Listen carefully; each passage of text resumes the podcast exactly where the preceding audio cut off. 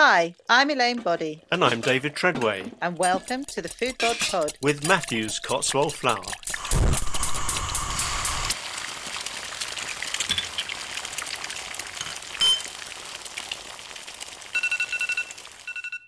So here we are again, David. Yes, indeed, Elaine. And what fantastic reaction to our last episode.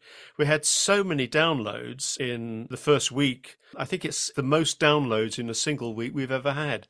So thanks to everyone. We're very pleased you enjoyed it. Oh, thank you for everybody for their feedback and anybody that listened to it. Uh, we just hope you enjoyed it. Why don't we talk about what's coming up in this episode, Elaine? Well, today we're back in the Matthews Cotswold Flour Kitchen with Bakery Development Manager Sophie Carey, who's going to show us how to make ramen noodles. And Sophie told us that once you've tried this recipe, you'll never buy noodles again. And I must admit, they did look terrific. Absolutely. And she made them so quickly and simply. And they would be the perfect accompaniment to many a main course, including the one that's coming up in this episode. So we have a couple of different recipes using insects as the main ingredient instead of meat or meat substitutes. So David and I met with Aaron Thomas and Leo Taylor, the founders of Yumbug, which is a startup company that is currently receiving a lot of attention as it develops products that offer an alternative to animal protein. We met them in their small kitchen, a product development kitchen in North London. And Leo started by telling me about the company. So we are an edible insect startup called Yumbug, and we do what it says on the tin. We make bugs yummy. So we turn crickets that are locally sourced, Cambridgeshire farmed, into delicious ingredients like mince, strips, burgers, uh, that sort of thing. Okay, so this is all about crickets. At the moment, yes. All right, so let's just backtrack here a bit. Why? Where did you come up with this idea from? Why are you doing this? We came at uh, this through different means. I had a background in insect science and learned about edible insects through research. So, um, what I found when looking at the research was actually they're really good for the planet. So, uh, crickets are around 1,800 times less greenhouse gas than beef to produce. Um, they're also up to 70% protein. That's like three times the amount in a steak. So really, really high in protein and also uh, loads of other micronutrients. They're also eaten by around 80% of the world's countries. So a lot of the world is actually already doing this. In many ways, it's us in the West that, that are kind of like the weirdos in many, many respects for not doing it. So when I learned about some of this benefits, I basically just started ordering stuff online. So um, back in the day, about eight years ago, um, you could order whatever you wanted to online. Um, regulations were a little bit different at that time. I basically Around got insects, I should around say. insects. Yeah, yeah, Yeah. I was able to order things like centipedes, June beetles, water bugs, anything that you could find basically from Southeast Asia. What, ready to Um, eat? Ready to eat, yeah, dried Okay. generally. Um, They weren't that tasty. yeah, it really depends what you try, but uh, like a lot of them aren't the most appetizing insects. Did I you would have say. to take a bit of a deep breath before you tried them? Well, I had a background in insect science, so actually I was used to seeing insects, so it wasn't as scary as you might anticipate. Because seeing them and eating them is two different things. That's true, you but know, we've all seen, you know, I'm a celebrity and all that. yeah, that's true. Yeah, yeah, very, 'cause very of true. course Everyone that's really relevant. Aaron eats anything under the sun. Yeah, I'm quite an adventurous foodie anyway. When you get a, a whole dried cricket, actually it looks quite a lot like a seed, like a small almond or a s- uh, sunflower seed. So Well, I'm look looking like at a seed. jar full of dried crickets here. They don't seem to have any legs sticking out. No, No. they don't. So uh, in the processing, Do they kind of curl up or something? no, no, no. Actually, um, when they're dried, they're often shaken over a sieve, and lots of the legs fall down. That's milled down into a powder. So you're using all of the cricket, but actually, what you're left with is this ni- nice, like cricket-based kernel. Um, that's, as I was saying, about 70% protein. It's got more calcium than milk, more potassium than bananas, more iron than spinach, um, more fiber than brown rice. It's literally a superfood that we can feed off um, fruit and vegetable waste. Okay. So super, super sustainable. What takes you from that to thinking that this is something you then want to bring massively into the market and you want to educate the British people about? Because that's a big leap. It is a big leap. I think, um, obviously, you're probably aware there's a huge climate crisis, and I think for us, insects provide a really, really good solution for both making a, a more sustainable food system, so feeding all of that waste that we produce from plant agriculture to insects to create more food per acre of land. Um, but in addition, also is adding a heck ton of nutrition to people's diets. It's moving, allowing people to move away from things like ultra processed meats or, or just bad meats. So like things like uh, uh, beef, etc., which have been shown to have certain negative effects on um, human health, um, alongside high fatty foods, etc. So you can still create a really nice, delicious burger, but actually it's just way better for you. So we're helping consumers to make more um, sustainable and healthy choices. Therefore, in the countries that already eat more insects, Yeah.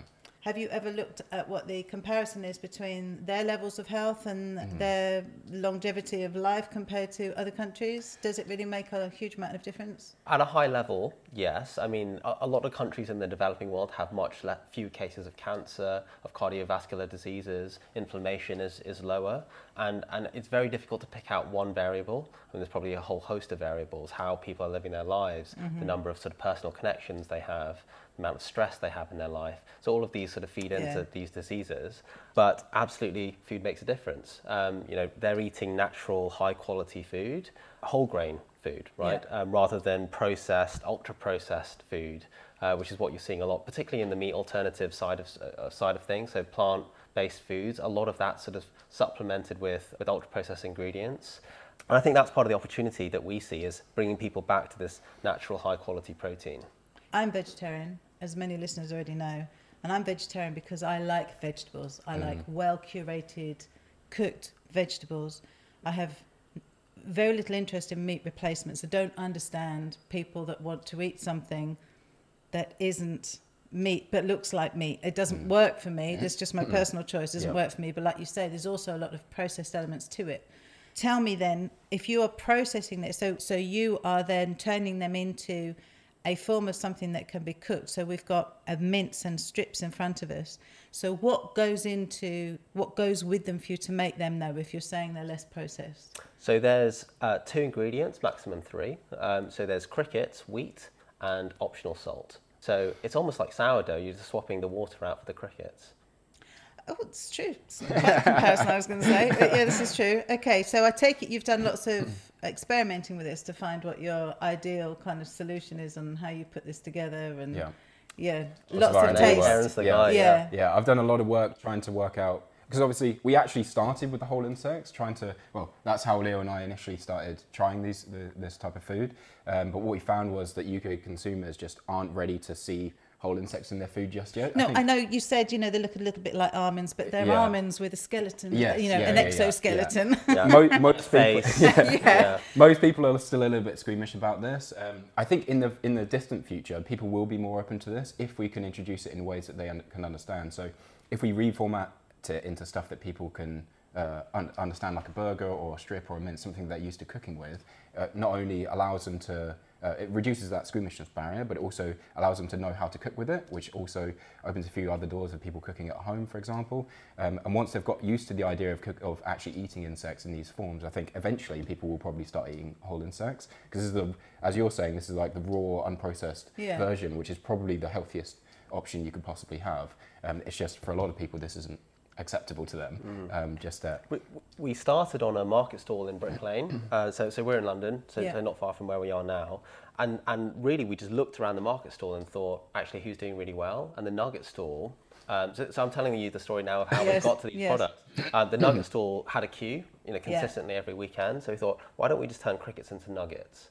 Um, and that was the first step to going down the route of hiding hiding insects in, Yeah. in Because people can convince no. themselves of anything. if, it, if it's deep fried and pancoed, then people are going to put it If in you want to mouth. sell it, bread it, apparently. well, yeah, there is. Yeah, yeah, this is true. Uh, you know, for me, I would throw it all in sourdough and see what it does. Yeah. Um, okay, well, yeah, then then that makes sense. So there are some questions I want to ask you, things that we ask everybody. Before we get onto that, you guys seem to be very entrepreneurial. You've been very brave to do this, I would say. Reckless. Some Yeah. would say. exactly. I mean, have have you left jobs to do this and give this a go?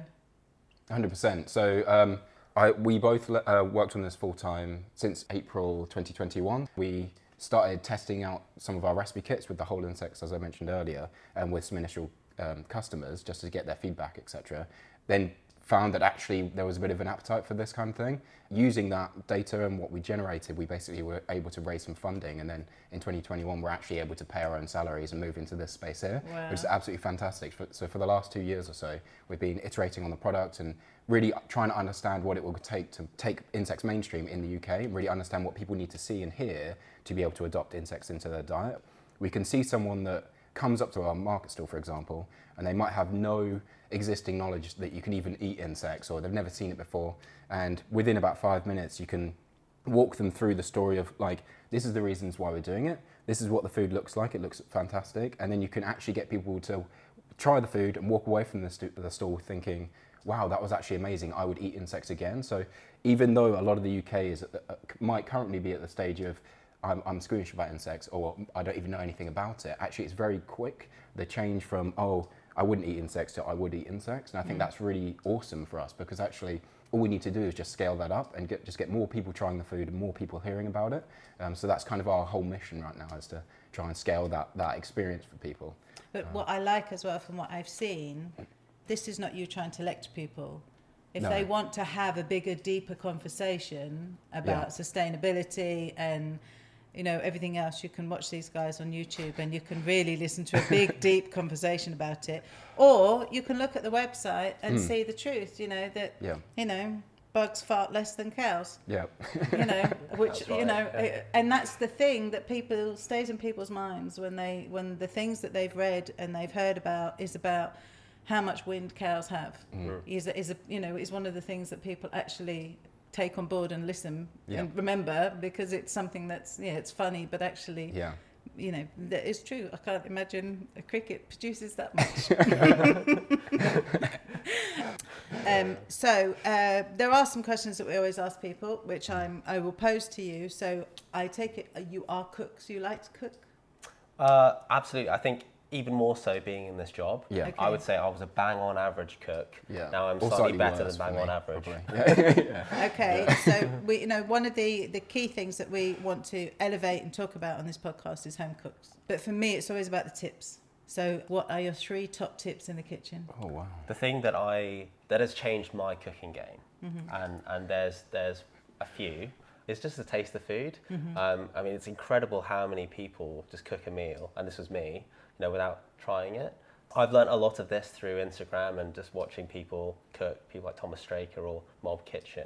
But tasting the food at the start, knowing where, what your baseline is and where you want to take it, um, has sort of changed my cooking game. The other two would be uh, oil and salt, um, and uh, pro- properly sort of seasoning it, and seasoning it throughout throughout sort of the, the cooking process. Food just tastes so bland otherwise. So, so for me, that, Why is that this? Why is this something you're laughing about? Is this something that you, No, you've it's just like it, no, no, no. We just been keen on salt and oil. It just makes everything taste great. Oh, but this it's a good. hack. Do you know what I mean? It's uh, people antis- well think when you go to a restaurant, like a lot of it is in specific ways of cooking it, but actually a lot of it is also leveraged by extra amounts of salt or oil, butter, etc. the block Butter. of butter that goes in. Yeah, you don't see that in you the don't kitchen. see it, but yeah. it, it does make it taste good. oh yeah, no, this is true, and you know, oil does make a difference, and Yeah. you know, people are scared of oil, Yeah. and you mm. know, but actually, you do need it in your system. You do need it in your Yeah. body. yeah. And it depends what you're optimizing for. I mean, if you are trying to have, you know, a low calorific meal, I mean, there's, there's tons of calories in, in something like olive oil. There are other benefits to it. You know, it's great for your gut health. Um, so it's not all about calories, but uh, depends what you're trying to go for in the meal. Um, if Yeah. you're optimizing for flavor, whack Yeah. the oil in, add the salt in. And do Oh, that, ton do that piecemeal because I have got to a point where I'm adding too much salt and you can't go back. Yeah. No, that's oh, you're yeah. googling. How do I do yeah, yeah, yeah, Yeah, so you have to put potatoes in and have Yeah. potatoes try and soak it up. Yeah, I've been there. it. A, Yeah. a, a two portion sort of pasta ends up being 10 portions because you're trying to dilute the salt Yeah, out between yeah, all that the makes portions. sense. Yeah, Yeah. yeah, yeah, Yeah. been there. Yeah. Okay, so do we have another tip? Yeah, uh, the other one that I've started recently, there's two different practices I do at the moment, and one is actually moving away. A lot of people generally look for recipes online at the moment, or that's what I used to do, and actually I found that the quality of recipe is actually often better in books, so I've been buying way Good more boy. recipe books, um, which has been uh, made a bit, big difference to my cooking. As well, if I have some free time, what I've been trying to do to kind of like explore different types of cuisine is actually just choose a country on the map and say, okay, I'm going to cook a meal with like four dishes from this one country. So I did uh, Iran uh, a couple weeks ago, and that was really interesting. It was some of the dishes I'd al- already kind of cooked before, but they were slightly done in different ways, or one of them was using yogurt and cashews in a way that I hadn't used it before. So looking for different cuisines, I think, can broaden your understanding of how to cook and what how ingre- ingredients can be used. Recipe books over online uh, recipes generally, I think, are better I don't know. If this isn't a tip, but Leo and I are huge fans of chili. So you can work spicy food, spice into anything. Like 100%, we, we would recommend it um, if you have a spice tolerance, obviously. But it's not really a tip. It's just something that we prefer. But I think it does cook make a huge difference. I'm a big fan of Aleppo chili flakes Mm, nice. because they're not too strong Yeah. and you can determine how much you want to put in something. Yeah. So I know I've had a lot of people buying them um, because I throw them in bread and on all sorts. Oh, wow. Mm. But I think it's just that that slight little extra. Yeah. Is it another dimension? Yeah, Yeah. and Yeah. you know, if you're starting to look at those kind of foods, like especially with Iran, it's, it's Yeah. the spices. Yeah. Mm. yeah. So the the difference that spices make, herbs make, and I would imagine with you know your your mince, your strips and stuff, that makes a massive difference mm. because you're adding in that flavour. Yeah, Yeah. totally. Okay. Totally. As a vegetarian, then, what would you cook for me if I was coming for dinner? On the weekend I did a harissa, and this was just sort of off the cuff because it's all we had left in the in the cupboard. But I did a, uh onion and harissa linguine, um, which which I thought was quite interesting because you don't typically get sort of Yeah. Middle Eastern sort of um, flavors with uh, with pasta, but it worked really well. Bit of sort of um, creme fraiche on the top, mint. Um, I threw in some, some chili flakes as well just to up the heat, but that was that was really delicious. You're actually. getting really adventurous then. yes, I Yeah. guess so. I guess so. That's, but, Yeah. that's, but that's Out the of- out of confidence you've gained then. Yeah. Yeah. which is great. I think that the, if you can open a cupboard and just chuck stuff in, Hmm. Come on, then Yeah. you're vegetarian. What's your favourite thing then? Well, I might one? cook that Iranian meal for you, to be honest, because that was really good. Um, so it was kind of a like a classic um, baked rice or pan Yeah. with crispy rice. Oh, a tahdig with yeah, this. yeah. Oh, yeah, it was good. nice. It was good. It was actually my first time trying it. It worked out pretty good. I was pretty happy with it. Um, I also had so the the dish I had was using meat alternatives, so I'd admit that. Do you eat tofu or tempeh? I haven't really got into them, but Okay, anyway. that's yeah. right. or use some kind of bean instead, maybe um, cashews, um, cucumber salad with. It was with. It traditionally would have had chicken in it, but I used a meat alternative version of chicken, um, mixed with a yogurt and cucum, uh, cumin, coriander, ground coriander. Um, can't remember exactly what else I had in it. Basically, a spiced version of meat, along with a salad. I had a Shirazi salad and then also a cucumber yogurt um, raita topped with, um, I think it was candied walnut and pomegranate seeds. It was Sorry, good. Oh, yes, sorry. I, I candied think was I'm good. going to his house. You're more than welcome. Yeah, I mean, I'll, I'll join you. To be honest. Yeah. But this is great. I mean, you know, let's be honest, you two are young guys. So I think it's lovely to see that you're cooking and doing. You need to show us what to do hmm. with this stuff. And what we're going to do is, I think you've got some recipes that you're going to make for us. You can see all of this on YouTube. I'm going to keep saying this as we do it. We will describe what we're doing, but the guys are going to make us some dishes. So what we've got in front of us is a mince and then the strips. And I would say for anybody that's wondering, they look a bit Quorn like. Yeah, so if you've Yeah, ever they're bit- tried Quorn mince, Yeah. which is mushroom based, Yeah. Yeah. they would look like a similar thing, Yeah, Yes. very similar. Yeah. but maybe just a slightly darker colour. Yep. Hmm. But are they going to then be similar in texture? Well, it depends how you cook them, and it's actually all in the cooking. Yeah. Um, we're, today we're going to go for something with a mince, get them crisp, get it crispy. So because this is meat, you've got sort of a good Maillard reaction. Um, so get that crispiness. Oh, but they caramelise a bit. They do, yeah. Oh, cool. Yes. Oh, 'Cause- okay. Cause, yeah, because we are working with animal protein, Yeah. and, and that really helps with that sort of crisping up and, and searing. Uh, Aaron's going to work on the strips. Yep. I'll be cooking up basically a tamarind version of. Uh, actually, this is taken from Sambal Shiok book that's just down the road. Um, there was a tamarind um, lamb dish that they did in that, that book, and um, we've adapted that for cricket strips and, it, and mince, and it works really well. It's got some green chili in it. It's got some tamarind sauce. Um, we've got some, uh, obviously, the cricket strips, some onion. Um, maybe add a little bit, bit of extra chili in there. We'll see. And both will be on fluffy sort of jasmine rice. So, would you say that um, any recipe that has got meat in that you could use these in them as a replacement? Yeah. So I mean, these are are really just ingredients, meat ingredients that you can throw into anything that you might want to cook with with mince or strips. Yeah. Uh, so mince great in pastas. Uh, you know, we've done them in tacos, in, in baos, uh, that sort of thing. Strips, again, similar sort of thing. That they've been great in salads, in wraps. So a beetroot glaze strip we've done uh, on a, um, I think it was a beetroot and hazelnut with feta salad. But you know, as I say, th- these really just are meat ingredients that people can you know cook however they like. We're trying to make them versatile, actually, um, and the reason we've gone for these over the bug nuggets that we Yeah. started with is because of that versatility. And what's been quite cool about working with restaurants now is actually using chefs. Um, and using sort of their thinking on this because we aren't chefs, you Yeah. know, by background, um, and seeing how they sort of take the ingredient and make it their own. And are they liking it?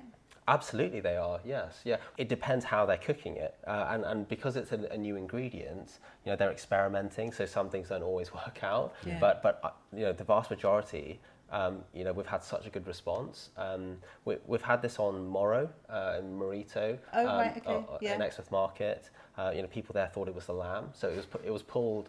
Uh, so Yeah. it was swapped out for the pulled lamb that was on a fla- uh, on a hummus flatbread, uh, and and put this on, and people thought it was lamb because it was it Wow. was spiced with sort of baharat spices, so Yeah. so Yeah. quite sort of um, Arabic spices. Uh, I think there's a bit of mint, so it sort of had that lamb feel. Francesco Mazzei from Sartoria. Um, Who's a, who's a sort of famous Italian chef? Uh, he put it in a, a in a bolognese ragu. Um, people thought it was veal. um, we've had people think it was rabbit.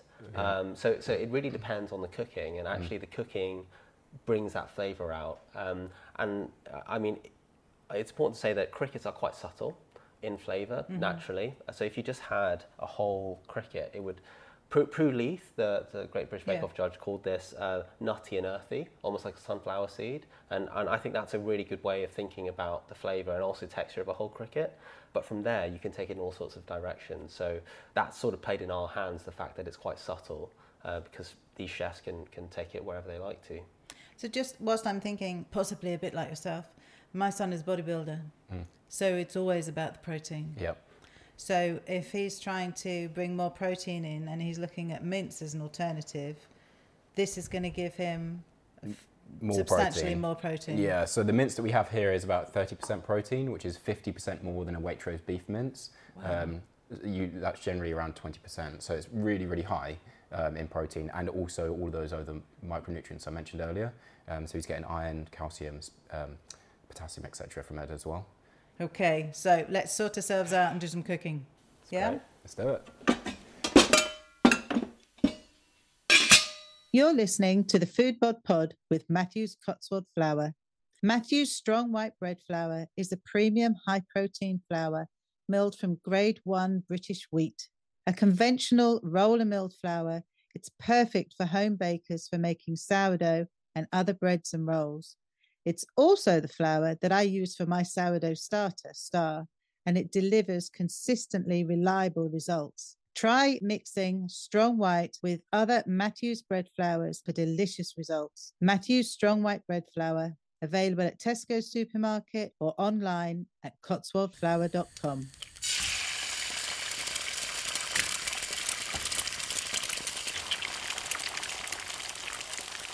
So what we're doing first, what needs to be done, who's making what? So Aaron's going to be prepping the chilies and the garlic for the strips.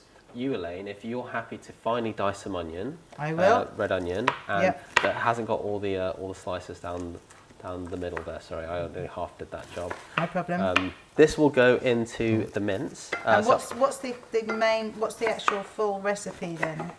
You know what? We're sort of making it up, but uh, it's uh, it's going to be sort of a crispy chili mince uh, with, with onion and garlic. So you've got a pan on the go with some oil in. That's Do- right, with okay. olive oil. So Uh, you've got olive oil and that's you've right. got a pan you've just added the mince to. yes. Is that so- your preference would be olive oil? Well, it, to be honest, it depends what you're cooking. We, we typically prefer olive oil. Um, Okay. it, it's a little bit healthier than, than using veg or sunflower. But if you are going for a long fry, the burning point's are obviously a bit lower. So we would then go for um, a sunflower oil. And what's going on on your board then? So I'm de-seeding some of these long green chilies. They're generally not very spicy, but every now and again you get one that's just like crazy hot. Yeah. So I will taste some just in case we blow our heads off. Um, but I'm de-seeding them just in case as well because that will help, help produce the spice level. I add quite a lot of green chili in there because it adds some nice flavour and also moisture to the dish because we've got quite a sweet tamarind sauce Yeah. that's going to be coating the strips. And it's nice to add a bit of freshness and also some green flecks along the, the uh, strips as well. Whilst I'm in between starting to cry. um, so then tell me because this is the, this is a battle I have in my brain. You're vegetarian. Yeah, I'm Yeah. trying to be more vegan, to be honest, at the moment. Um, Uh, so how does eating crickets work for you in that scenario? well, I think people's diets are obviously like their own personal choice to most extents. Um, Yeah. I, so I'm not going to tell everyone not to eat meat necessarily. I would I will give them arguments why they shouldn't eat meat. The vegan argument is that we want to reduce um, suffering where we can, where, Yeah. where it's reasonable too.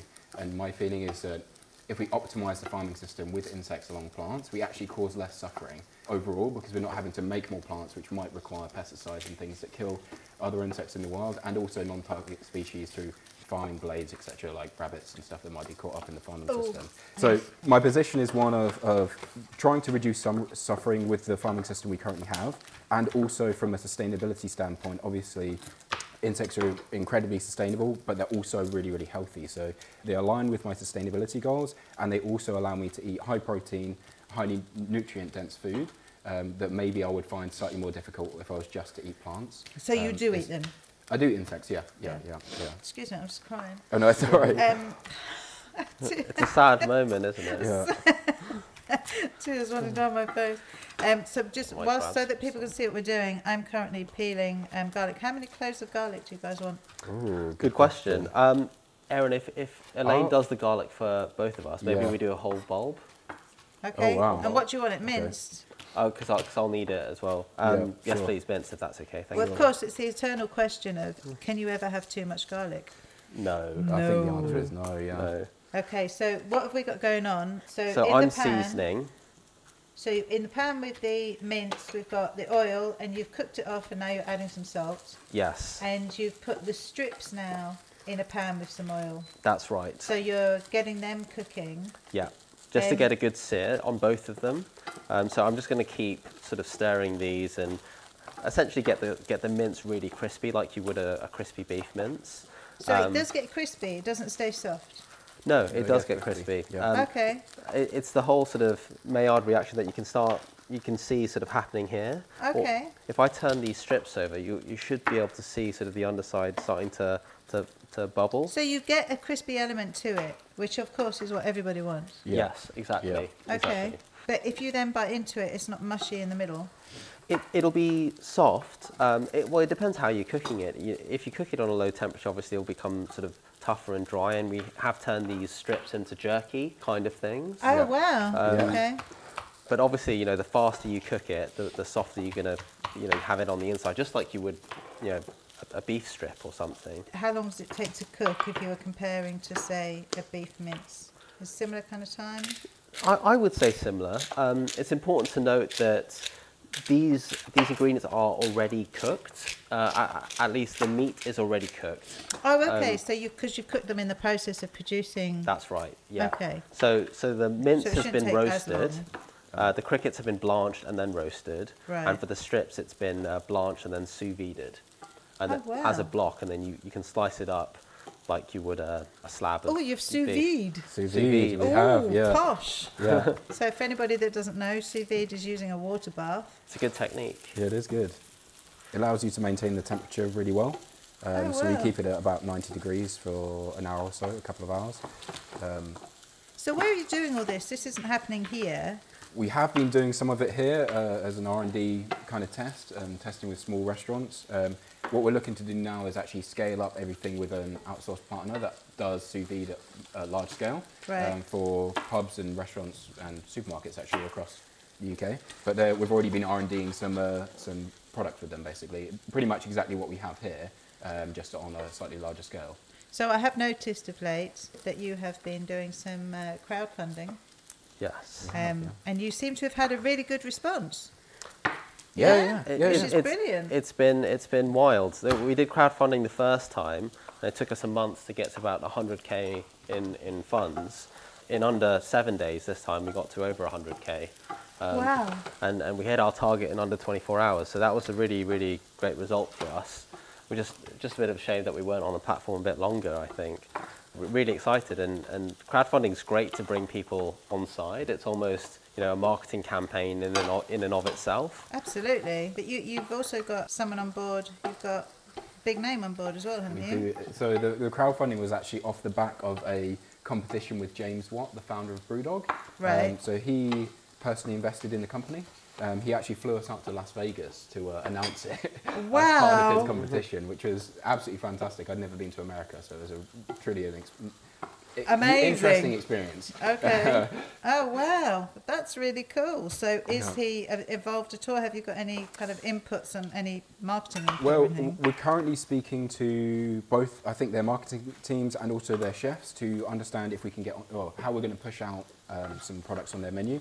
Um, it's yet to be decided exactly what that's going to look like, whether or not it's going to be a special or what kind of dishes, etc. So it's still very early days. But um, the other things that we're looking to do with them is actually use some of their spent grain to feed to our crickets. Ah. So using brew grains that would otherwise go to waste to actually feed to our insects, which would mean a completely circular system, which would be absolutely fantastic. so Um, what you may not know is um, I use spent grains in bread. no Do you? way. Yeah, That's awesome. if you get spent grains from beer and throw them into your dough, the, the flavour is amazing. I amazing. bet it is. Wow. Yeah, so. I can understand that. So Yeah. surely, if you're feeding your cricket spent grains, you should be getting extra flavour. You can have. Elvis juice flavoured crickets. Yeah. Absolutely. And do you, do you dry the grain before you um, Um, bake I've it? used it lots of different ways. I've used it whilst it's still damp, Mm-hmm. but I've also done it where I've dried it in a low oven, Yeah. Okay. and then sometimes actually mill it so it becomes a flour, Oh wow. and it works in all of those ways. Oh wow. So there's lots of things that you can do with it. That sounds great. Yeah. So again, it brings a whole d- different element. It does mean I've had an awful lot of people trying to find little breweries all over the place and beg, steal, and borrow to get some um, some spent grains because Yeah. usually they would go to animal feed. So Yeah. at least you're, you're doing something different with them. Yeah. Is this fine enough, or do you need it finer? That looks good to me. That's that's great. It's Yeah. good. So you've got the strips. They've really darkened in colour. They have. Yeah. Yeah, you can see sort of the original colour here versus where they're going. And we can get them even darker, trying to almost get a golden, a brown. So the mince was the mince has been cooked, and that's got a, a real nice golden look to it now. Yes. Okay. Which is where, where I'm trying to get these strips to. Uh, and then I'll, I'll remove them from the pan to keep, keep the crispy, almost like you would a bacon lard on, you know, before, before sort of tossing into a carbonara or something. Okay. Then we'll go with the veg. So, so garlic, onions for, for the mince, cook that down. And then last step is really sort of adding the, uh, with the sauce. So I've chopped up onion and garlic, and Aaron has done all of the green chilies, Yeah, and you've some sliced radish. some radishes. Yeah, just for presentation wise, we're going to place it around Ooh, some of the rice, I think. pretty. Yeah. So what have we got in the bowl? So we've got some tamarind sauce there with a bit of ground cumin and also some ground coriander. I'm also going to add some sugar and a little bit of cinnamon. nice. that sounds nice. Yeah, and this is going to create a nice glaze to go on top of the strips. Um, and then we're also going to add in the, we're going to fry up some of the pe- pepper and garlic together and that'll be mixed in as well afterwards. Do you want me to Sorry, chop Aaron, up any more of these things? What did you want to garnish the uh, mince with, Leo? Spring onion. Uh, I mean, you could do sort of diagonal slices, Elaine. Ooh, Uh, Diagonal. diagonal diagonal. slices. Sort of Asian style with the jasmine rice um, sort of theme. Okay. Maybe penny cucumbers. I mean, you could do the cucumbers sort of anyway. I think penny was, is quite traditional. What's then, penny cucumber? so just c- c- coins essentially. Oh, it's slices. Yeah, Slices, cucu- yeah. exactly. Co- coins of cucumber. and I actually will need the, the chili somehow, but they, they could go on either as a garnish or. Oh, God, no one's made me be the sous chef before, you know. so my battle is whether I eat it or not, whether I eat crickets, whether I try some. Well, Yeah. so, so what's the what's the What's dilemma in your? Yeah. Well, being What- vegetarian, but I'm not necessarily, you know, I'm, I'm not, I'm, I'm vegetarian for my own choices Mm. because that's what I like and what my body likes. David will. David will get stuck There we into go. everything. but I would feel mean about not trying some. Leo, I've got some sauce here ready for the strip. if you Right. like. Okay. I would add it in as you go just to make sure that they're coated, but maybe it's not too saucy. It's up to you. The pan's ready for the garlic and Chili. chili. Perfect. So I've we've got a lot. pan back on the go again. Yeah. So we've got just oil and chopped red onion. So in Depends another how spicy pan, we've got some of the green chili going in. So Is adding a this little bit more red onion and then enough spring onions for your garnish? yeah, I think that's great. Yeah. Thank you. Could I nab some of the uh, lovely chopped garlic that you've done for us? Thank you. I'm just going to chop the uh, coriander up. So we've got two pans on the go. One's got onion and garlic, and the other one, which the strips are going to go in with, has got um, Green chilies and green garlic. chilies and the garlic. Yeah. That's a lot of chili, but it, they're quite mild. Aren't They're they? very mild, yeah. Yeah. We hope, we hope, or one of us will die, or all of us will die. Well, Aaron and I are quite good at spice, so I don't know how you are on, They've that. got a Um, bit on of a the kick edge. to them, actually. on the edge. Oh, are they? Yeah, we'll see. Yeah, you, you wondering why you chopped up so many now? No, no, no, we're all good. I think once it cooks down, it w- shouldn't be as hot. I made um, a uh, chocolate and chili loaf recently. Oh, wow. I put in the Aleppo chili flakes, and I, I didn't think it was that strong. But when my husband took it into work and shared it out for people to try, and depending on what they were used to, some of them were going, "Oh my gosh, that's so strong," and the others were going, "Oh, I can barely taste it." Yeah. It was really interesting, but it mm. works really well. Yeah. And I'd, I'd put oat milk in the loaf as well, so it was mm. quite. Oh, wow. Yeah, it was almost kind of cakey, but Yeah. oh, it's good. That It's sounds really really good. It's this the kind of things I do. Yeah, yeah. I just I open the cupboard and think, what do I want to not eat myself and give them to other people. I get you. That It's, is actually it's called my pass the calories loaf. a lot of my recipes are a case of open the cupboard and chuck it in and see what you get. yeah. And I think if Best you're, to cook. you know, if you're developing recipes like that, it's brilliant because that's how people cook. That's what they've Absolutely. got at home. Yes. That's what we found with our cooking kits. Is sort of what we that's what we started with, and you know we ran into the problem of you know not everyone was getting through their recipe boxes, so we did a lot of sort of calling up people and, and, and asking them how they cook. You know when how do they decide what to have for dinner? And really, most people go into the kitchen, open the fridge, or open their kitchen cupboard. What do I have? And then just cook with what they have. Yeah. Yeah, Um, and there, a lot of people would, would like to say that they plan, Mm. and people are trying to plan kind of meals more and more, especially so that there's less food waste. Yeah. But also with the prices nowadays, Yeah. they want to be able to make sure that you're efficient with what you're buying. Yeah. Mm. But I think you know there was always a point in the week where you're just going to be looking in the cupboard or looking in the freezer and going, hmm. I mean, that's how I cook anyway. Yeah. I so so nutritionally, actually, a, a lot of a lot of the decision happens at the shop.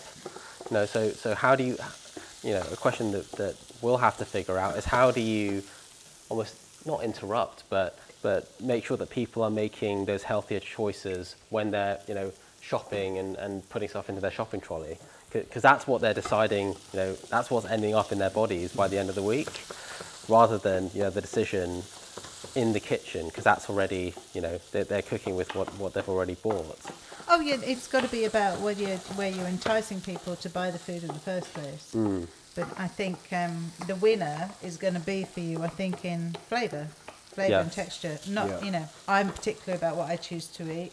Other people not necessarily so. so yeah. you've got to make sure you allow for everybody in their choices and tastes. absolutely Oh, there's nothing nicer than garlic and onion in a pan. Beautiful smell. so we're starting to get some So- color on the garlic and, and the onions are softening which for me is a good is a good place to do this. Important to say that this isn't a traditional recipe. I mean you don't have chopped chopped onion or garlic really in, in sort of asian dishes and you certainly don't cook them at this temperature for this amount of time. Typically they're flash fried really high temperature and if you go into a street food market having sort of stir fried, you know, someone with a wok, that's a few seconds. The veg is almost raw. You've just got sort of a cooked, uh, you adding the heat and slightly cooked on the outside. Um, so this isn't traditional, but we're winging it. And, and I think with the theme of, of this podcast, we're sort of just um, making recipes up as we go along. But um, So we, we get your disclaimer. It's okay. yeah, It shouldn't cooking be fun. It should be being brave, throwing it in a dish and seeing what you get. It's just got to taste good. The mince is just going back in with the onion and garlic. Yeah, so you pre-cooked it earlier and now putting it back in. That's right. I've got to say it does look good because it's got such a good colour on it. What would you say it looks like? I would say it w- it looks like like a Quorn mince. Mm. Mm. Have you cooked with Quorn mince much? A long time ago. Right. Yeah, long time ago. Do you use uh, the meat alternatives? No. There's a I'd rather have a big, decently cooked aubergine. Yeah, I, I, I'm a huge fan of aubergine, so I, I would, in most cases, probably agree with you. Um, I think for me, the only reason why I tend to eat more of them is actually for protein reasons. Um, Yeah. So I'm a big fan of tempeh. Um, what's really nice about tempeh is that you get some, it's nice and structured, so you get like a kind of meaty feel to it, but actually the fermentation process of the soybeans or whatever beans you use, you could actually use UK grown beans, for example, um, improves the nutritional quality of the protein in there. Actually makes it more bioavailable. Um, Okay. Increases other nutrients. So it's a really it's a healthier version of the beans actually, um, which is really cool. Um, and it's also meaty. It looks a little bit weird sometimes, but um, there are a number of companies that are actually starting to sell it in supermarkets around the UK now as well. What are you about to do? You Oh, pouring pouring these? I'm just about to put the sauce in the uh, in the pan with the strips and the green chilies. Oh, so, So- this is your lovely. Sambal Shiok sauce. Oh, say that again. Sambal Shiok. Okay, so this is the tamarind it- sauce. Sambal Shiok is a, a restaurant in, in Islington, Yeah. Right. um, an Indonesian restaurant. So this is an Indonesian inspired recipe. Wow, and it smells so good. So tell us again. So that So was that's a the tamarind sauce with some sugar. We've got some ground cumin, ground coriander, some ground cinnamon, and just a bit of salt. wow. So that's all going to caramelise a bit. Yes, Should we, do, we yeah. like getting a glaze on these strips. It actually helps it feel more meaty in some, Yeah. some sort of Yep. weird way. Yeah, so it, they, they almost look like sort of glazed meaty strips. To take my own advice, I'm going to taste this just to make sure that it's tasting okay. There we go. So all the other bits you've got are just going to be So some of these bits garnishes. garnishes, extra. Bit, I've got some coriander for garnish. Got Mm. some cheeks of lime. We've got some cor- uh, radish. We've got some um, fresh red chili. Um, might not need the chili on my one. We'll see. The chili's not too hot, so I'm just going to add Okay. a little bit of black pepper. nice. maybe also to this. I'm a massive black pepper fan. A little bit of heat, but not, not overwhelming. Do you find you have similar food tastes? Um, I think it's quite. We've spent quite a lot of time cooking together, and I think that even though that's the case, I think generally we tend to still cook different dishes. I think we both like chili, we both like pasta, we both like Asian style food, but I think broadly speaking, our diets are still di- like we're still interested in different cuisines. I'm very passionate about like Middle Eastern cooking, um, and I tend to cook like w- within that range of um, cuisines. But um, Yeah. yeah, I would say Yeah, we that, that's me on a daily basis. I have to yeah, say. yeah. We're just giving these all a bit of a stir and a bit more of a cook, Yeah. I'm just gonna Uh, check is the rice. done or not? testing the rice. So tell me what's going to go in what, please? So you've got the onion and garlic crispy mince going with the lovely sort of pennies of cucumber that you've you've sliced up uh, with spring onion, maybe a chili as well if you Yeah, if you're let's get some up- chilies on there. up for a bit of uh, heat. Okay. And the other one is the green chili garlic uh, strip, cricket strip with tamarind sauce, um, tamarind glazed on the other bed of rice. With some radishes on there. Yeah. Maybe a bit of coriander and some cheeks of lime. Right. Well, um, you guys uh, fill the bowls. I'm not in a good position here for you to have That's to all reach right. around me Oh, because there I'm we in the middle. So um, Got it. right. Okay. So we've got bowls going on. We've got dressing going We've got on. bowls going on. You need to um, watch this on YouTube. This is great. People pay for things like this. I have two young men, beautiful young men, either side of me, filling bowls of food. They look great. They are. You're making them very pretty. Oh, thank you. Half of the food is about the presentation, surely. Well, there You eat with your this. eyes first. Yeah. With the mince, we've got a few spring onions and we've got some chopped cucumber and a couple of little chilies going on for a bit of colour, I should imagine. Yeah. And with the strips, we've got some radishes on the side, a bit of Yeah. chopped coriander. Like cuc- um, oh, a bit of lime cheek of going on the side. Yes. Lime, Oh, lime always cool. a helps. little bit of lime. These look lovely. Dainty little uh, dishes. Yeah, they look brilliant. Thank you so much. Thank you for Love this. You're listening to the Foodbod Pod with Matthews Cotswold Flour, bringing you Britain's largest speciality flour range. It's now taste testing time, and I am volunteering David to give it a go. I know I'm holding a fork, um, but I'm volunteering David to give it a go. So, Thank you. Um, this is fascinating, just watching you guys prepare um, this food. And it smells so delicious as well, and, so much, and looks very inviting. So here goes. So this is the cricket mince I'm trying first. Sure, I'm going to go in for some too. Mmm, that's delicious. That's Mm. um, very crispy, a little bit like crispy beef. Yep. That's terrific. Could you cook that or eat that at home? Oh, you think? absolutely, absolutely. Amazing. Um, my wife is not a a great lover of, of red meat, so I don't know what her reaction would Hmm. be. Now let's try the strips. Go for it. Now, so what's in these again? So you've got um, some green chili. It's not too spicy, so don't worry. Yeah. Um, you've got some tamarind sauce, some sugar, uh, some cumin, some coriander. Oh, that's lovely. Just a little bit of, of heat Yeah. from the chili, but really, really nice. What, what And do you think it was? I think I would probably think it was tofu. That Yeah. would be my first reaction if I didn't, Okay. if I didn't know. Yeah, yeah. Like a crispy tofu or Yes, describe but, the texture. but, but um, I mean the great thing about tofu is that it, it takes on the flavour of whatever Mm. you're cooking it with. Yep. Although I have to say, I'm not a huge fan of tofu per se. And this, you know, the, the flavours in this, and it's, it's, I guess it's partly the way what you cooked it with. The flavours are just extraordinarily good. So is this getting a thumbs up then? Absolutely, Yeah. absolutely. All right. So before before David just eats the whole lot, um, we're going to I get say. back in there?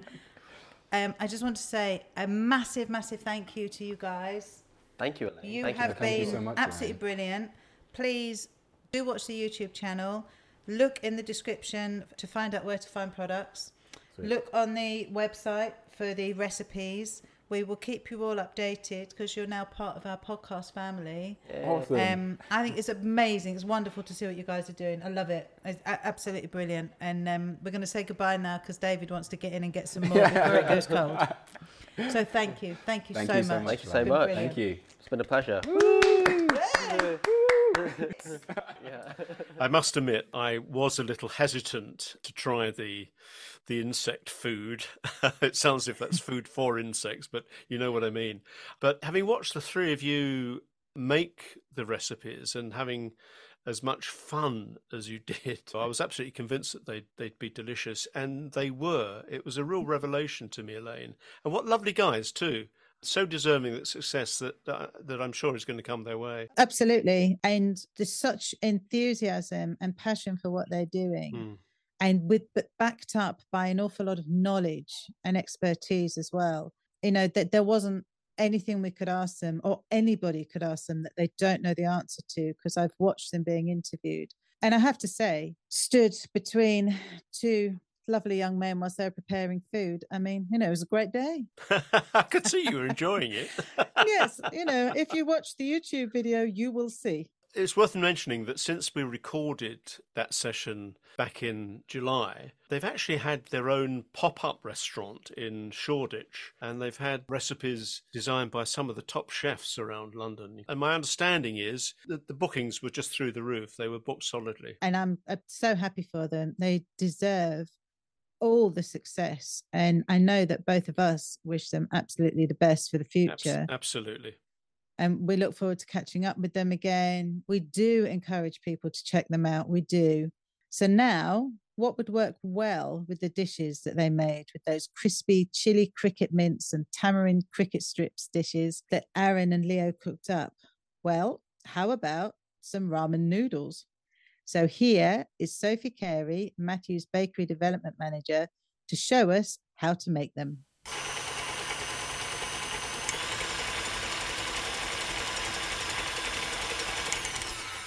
This is a fantastic way to use bread flour, something that not a lot of people do. But if you have uh, a pasta roller, either an attachment on a mixer or one that you do by hand, you can do these. Or you can actually do them just with a rolling pin and a, a sharp knife. That's fine too. Okay. This is a really great recipe because it doesn't use a mixer. Um, so you can make these by hand and it's so quick. You'll never buy noodles again. You'll make these all the time from now on. okay, right. I, I believe you. So, what flours are we using in these? So today we're going to use our classic uh, white bread flour. That's the bulk of it. And then we're also going to use some of the white spelt and some of the Fyfield light. Using those flours in addition to the bread flour just gives it a really nice nutty flavour, a bit more of a deeper colour. It's just a great way to add in some spelt, add in some, some unusual grains. But we do want the bulk of the flour to be our classic bread flour because we need the gluten. So, we've got the bread flour, we've got some white spelt flour, and if somebody can't get hold of the Heritage Fyfield Light, Yeah. Would you just do the bread flour and white spelt? Yeah, just do the bread flour and the white spelt. You could even, if you can't get hold of any of them, just do classic bread flour. That makes a great, uh, great recipe of noodles. But yeah, just uh, you know, if you want to add in some of your unusual flours or some ancient grains, go ahead because it's it's a great recipe to incorporate them. You just might need to do a bit of trial and error with the amount of water that you add in, depending on what grain you've got.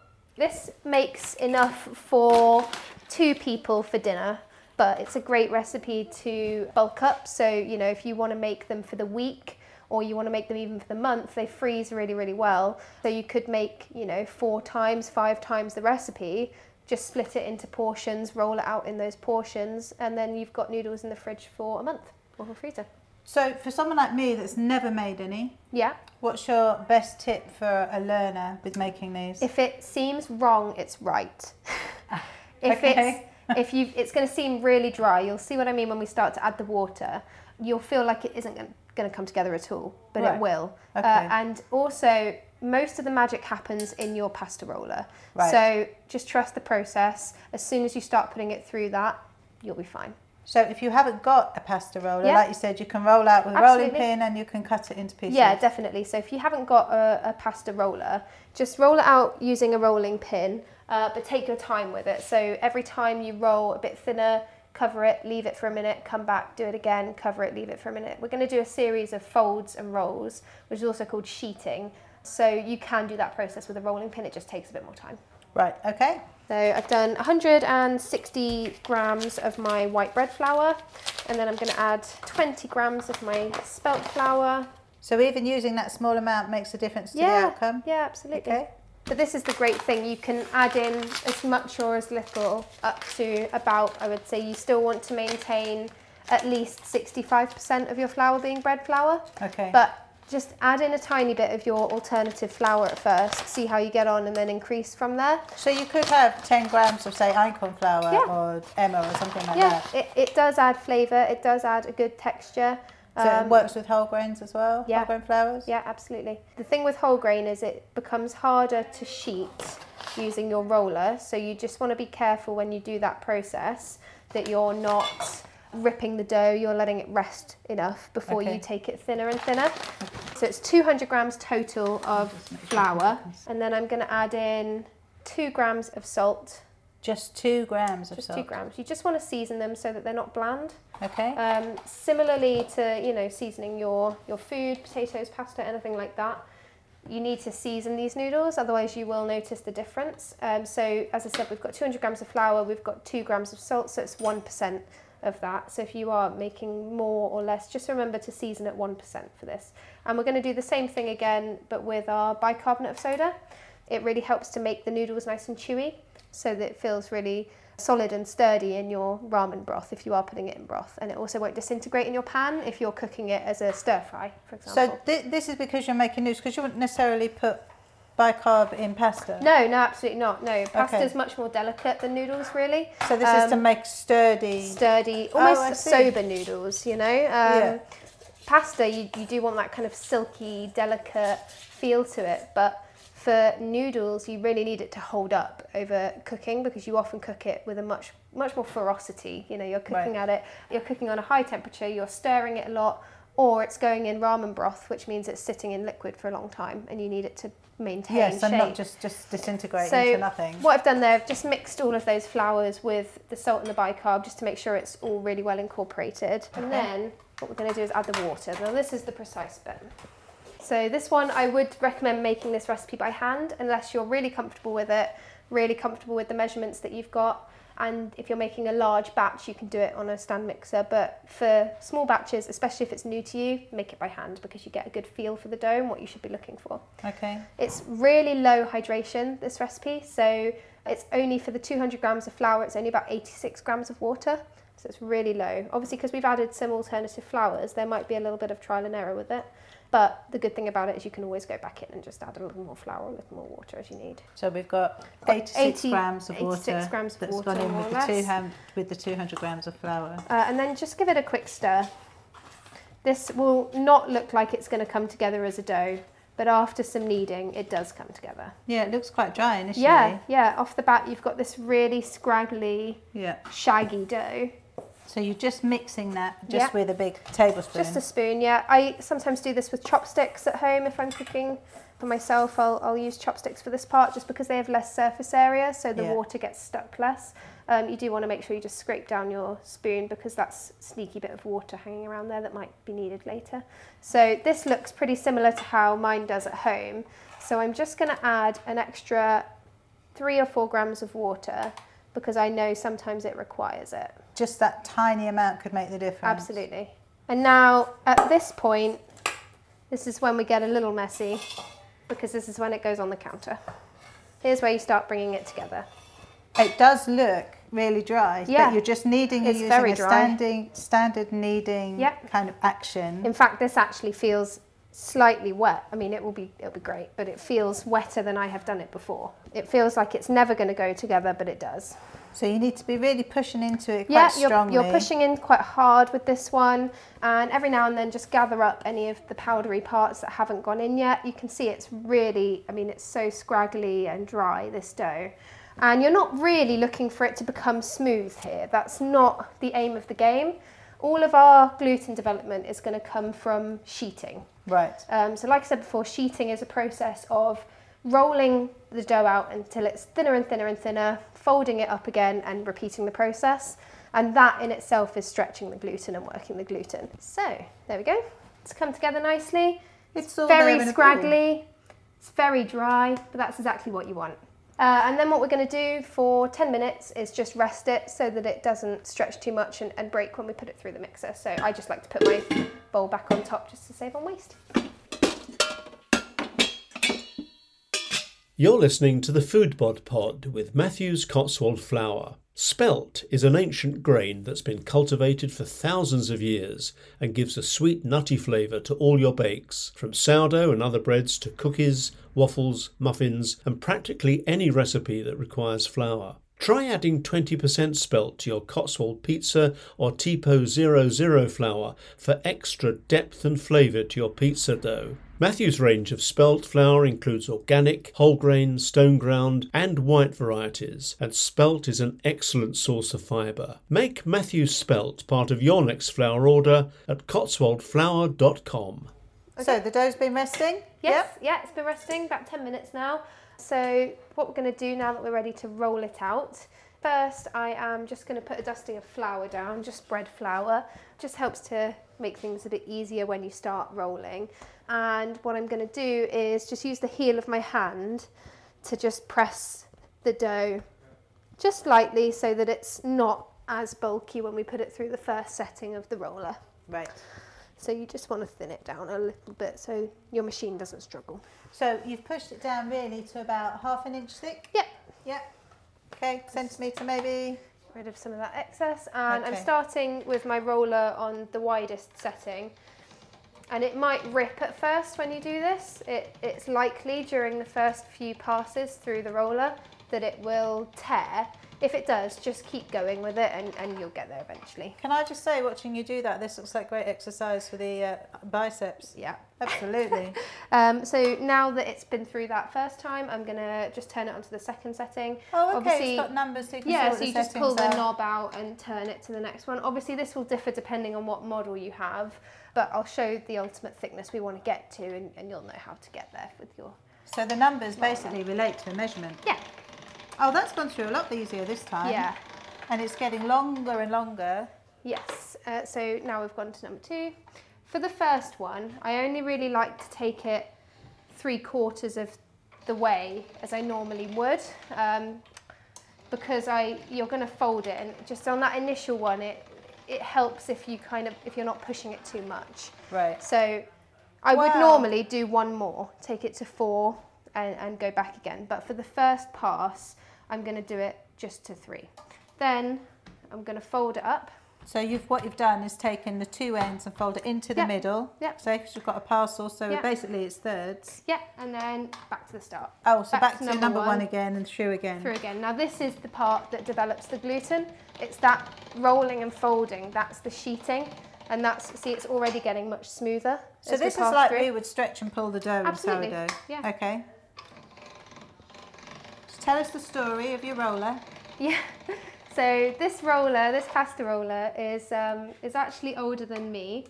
It was a wedding gift, I believe, for my mum when she was married to my dad, and she passed it on to me when I moved into my new house that I'm in now. So lovely. um, it's a really lovely thing, and I treasure it a lot. Um, and I hope to pass it down, you know, to my children one day. So got to keep it in good condition. Looking at you next to me, though, there's a, a lot of things that would be older than you.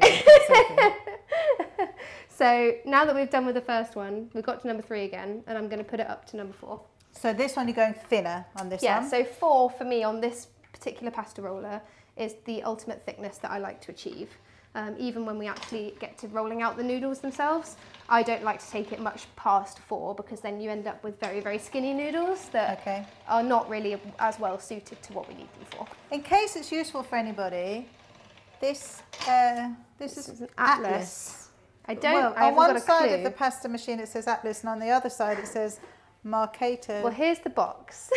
oh wow! Look at that. If you're watching this on our video, look at that. That is a really old box. That is Yeah. what your mum had in the cupboard. yeah. Marcato, made in Italy, Atlas and pasta bike. Mm. It's a pasta bike. And actually, when I first started getting interested in cookery and food when I was very young, um, the, one of the first things my mum and I made together was pasta carbonara, but with fresh pasta. We made the pasta together ourselves, and it was an absolute nightmare. It was a disaster. It didn't work at all, but we had fun doing it, and I kept cooking after that.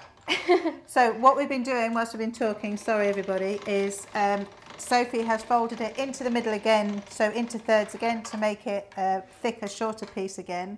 We've gone back to the beginning and she's rolling it through again. Yeah, so you want to repeat this process of making it thinner and thinner and thinner until it's down to, for me on this machine, level four, and then fold it up, go again. You want to do that all in probably five times. Right, okay. So that's what really develops the gluten, which makes a really nice, sturdy noodle with lots of. The way you're handling it with such confidence, see, I would be worried about tearing it or putting my fingers through it Oh, you do this enough times and you don't get too concerned about it anymore. But a good thing to do is if you are worried about that, just always try and have it draped over your hand rather than holding it with your hand. Right, so you're not putting your nails through You're it. not putting your nails through it. You can lift it and pull it and, and drag it Wow, along. it's nearly Um, as tall as you. But you can see it's getting nice and silky. It feels nice now. It feels lovely. Um, and that's that's a sign that we're nearly there. So, so you're going to fold it into the middle again, in thirds again, okay, and back through again. back to number one. There is a bit of dedication to this, isn't there? A little bit, yeah. It, all in, it doesn't really take too much time, but you do, you know, you can't start it and then stop it. You've got to keep going.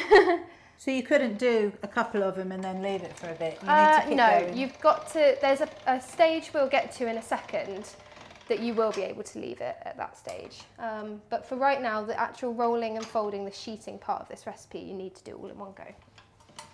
But if you're lucky, you'll have someone else in the house that you can say, right, you turn the dial and I'll hold the. oh yeah, the I would, get, I would get my son doing this Yeah. for sure.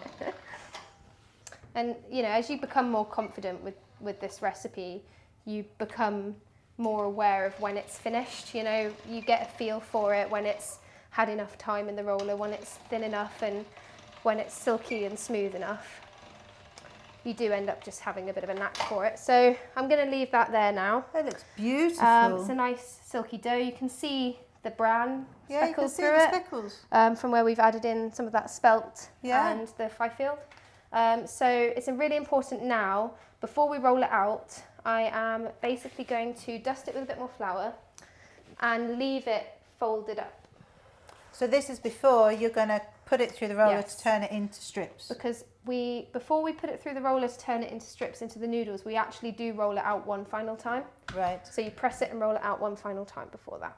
But so it how needs long are to you going to leave it for this time? 10 minutes again. That's Okay. the minimum. But if you wanted to, what you could do at this stage is leave it as one length, drape it over the back of a chair or a door, or put it on a coat hanger, anything to leave it up Hang it. hanging in the air, and it will make the next stage a bit easier for you. Because the drier dry it out? is, Okay. the easier it will pass through that, the noodle setting on Is this, that uh, why people have those, the those big pasta drying racks? Yeah, yeah. racks, and they're Yeah. hanging the stuff around in their kitchen. Exactly. So I'm putting on a little dusting of flour just because I don't really fancy leaving it for 20 minutes now. But Okay. if you wanted to, you could leave it for a couple of hours, just hanging over the hanging over the, the chair or a, or a coat hanger to So by it. putting on the bit of flour now, does that mean you can get on and straight away? Uh, I'm still going to leave it for five minutes just to relax it a little bit. Um, if you try and put it through straight away now, you might find that it doesn't roll through very smoothly. It might tear. So you do want to be a bit careful that you just give it time to relax and then we can move forwards. okay. But it does cut it down.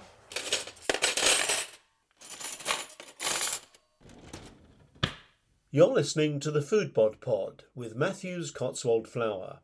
Matthews Heritage Fyfield Light is a stone ground strong white bread flour produced from heritage flour varieties that have been grown in the British countryside for generations.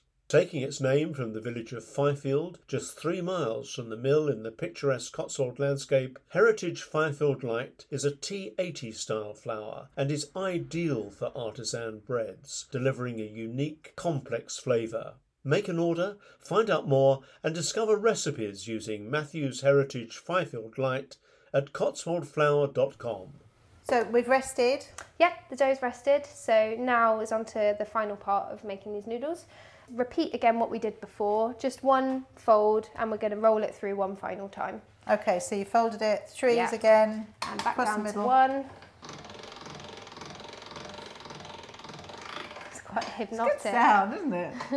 And for this one, I'm going to go all the way through again to four because that's the final thickness that I want the noodles. If you wanted them thicker, you could leave it thicker. If you want them thinner, take them thinner. It's totally personal preference.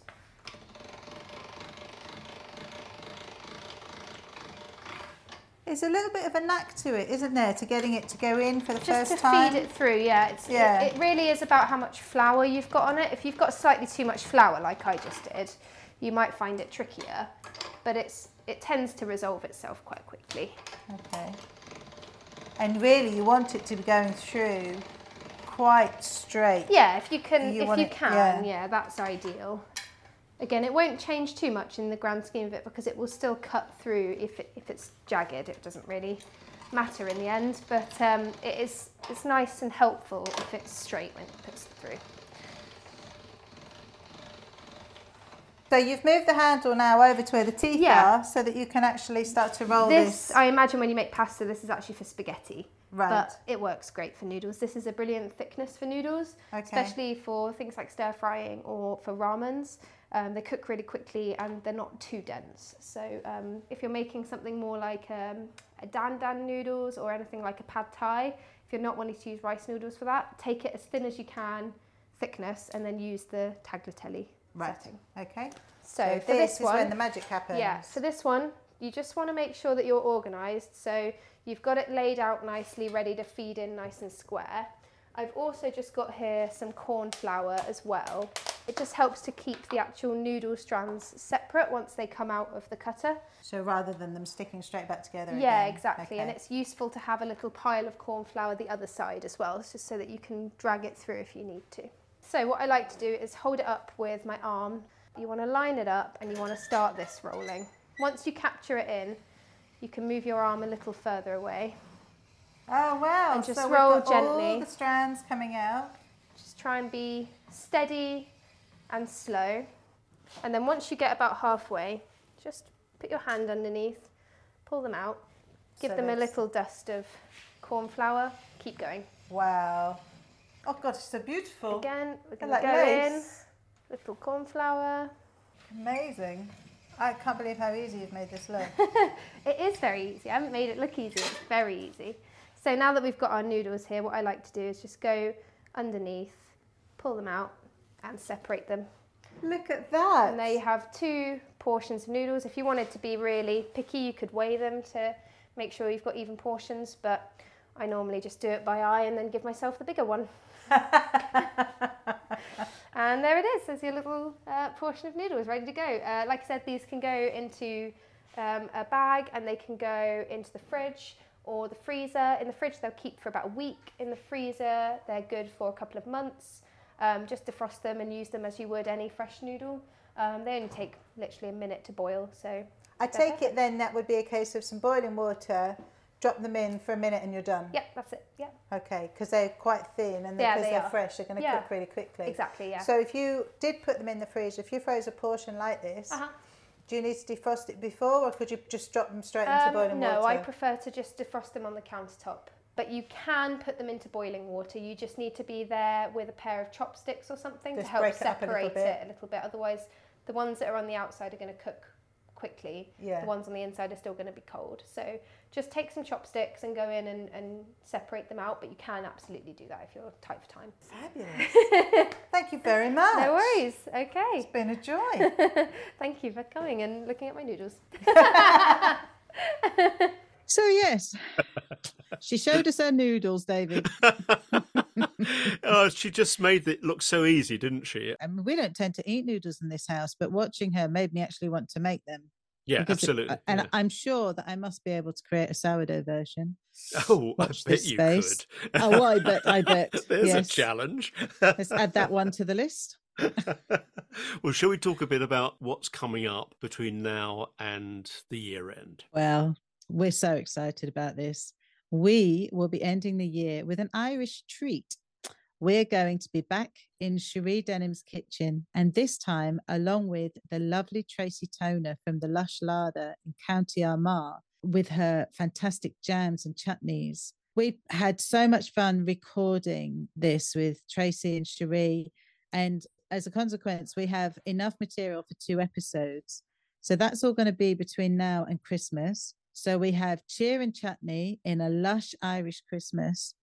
And those two episodes will land in December. So do look out for them. And we're hoping this gives you enough time to take lots of inspiration for your Christmas plans. But if nothing else, just listen because it's just good fun. Listen to them chat. I mean, we loved it. I think it's what the Irish call good crack. They just sparked off each other, and their memories of growing up in uh, in the north of Ireland, just absolutely brilliant. And and actually, it got to a point where David and I just sat back and let them chat because Yeah, it was just exactly. brilliant. Yeah. I've got to try editing all that, so we'll see what Yeah. happens between now and December. Anyway, Good luck with that. Thank you. Um, well, that's it from from this episode of the Foodbod Pod with Matthews Cotswold Flour. So it's goodbye from me, David Treadway. And from me, Elaine Boddy. See you next time. Bye bye.